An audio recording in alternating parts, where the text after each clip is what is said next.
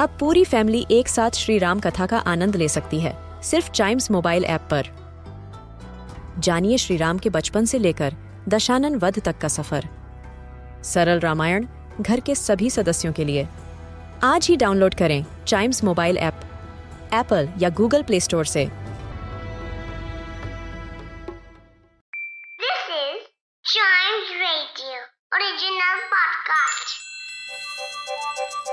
हर दिन की एक कहानी होती है। कुछ ऐसी बातें जो उस दिन को बना देती हैं हिस्ट्री का हिस्सा।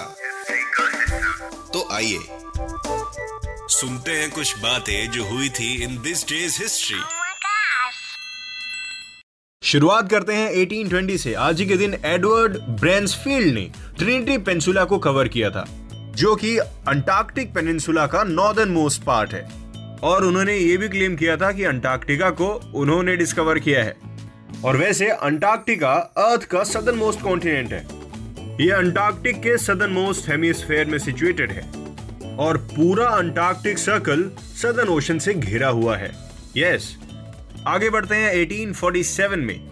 जेबा बुएना कैलिफ़ोर्निया इसका नाम अब सैन फ्रांसिस्को के नाम से हम जानते हैं, और आज ही के दिन इसको रीनेम करा गया था सैन फ्रांसिस्को लिखा गया था इसका नाम which is in California and San Francisco is the sixteenth most populous city in the United States and the fourth most populous in California बढ़ते हैं इन 1969 आज ही के दिन English rock band the Beatles उनकी आज लास्ट पब्लिक परफॉर्मेंस थी on the roof of Apple Records in London ये बैंड इतना फ़ेमस बैंड था कि इसको देखने के लिए एक कंट्री में अगर इसकी परफॉर्मेंस हो रही है तो दूसरी कंट्री से लोग उस कंट्री में आते थे।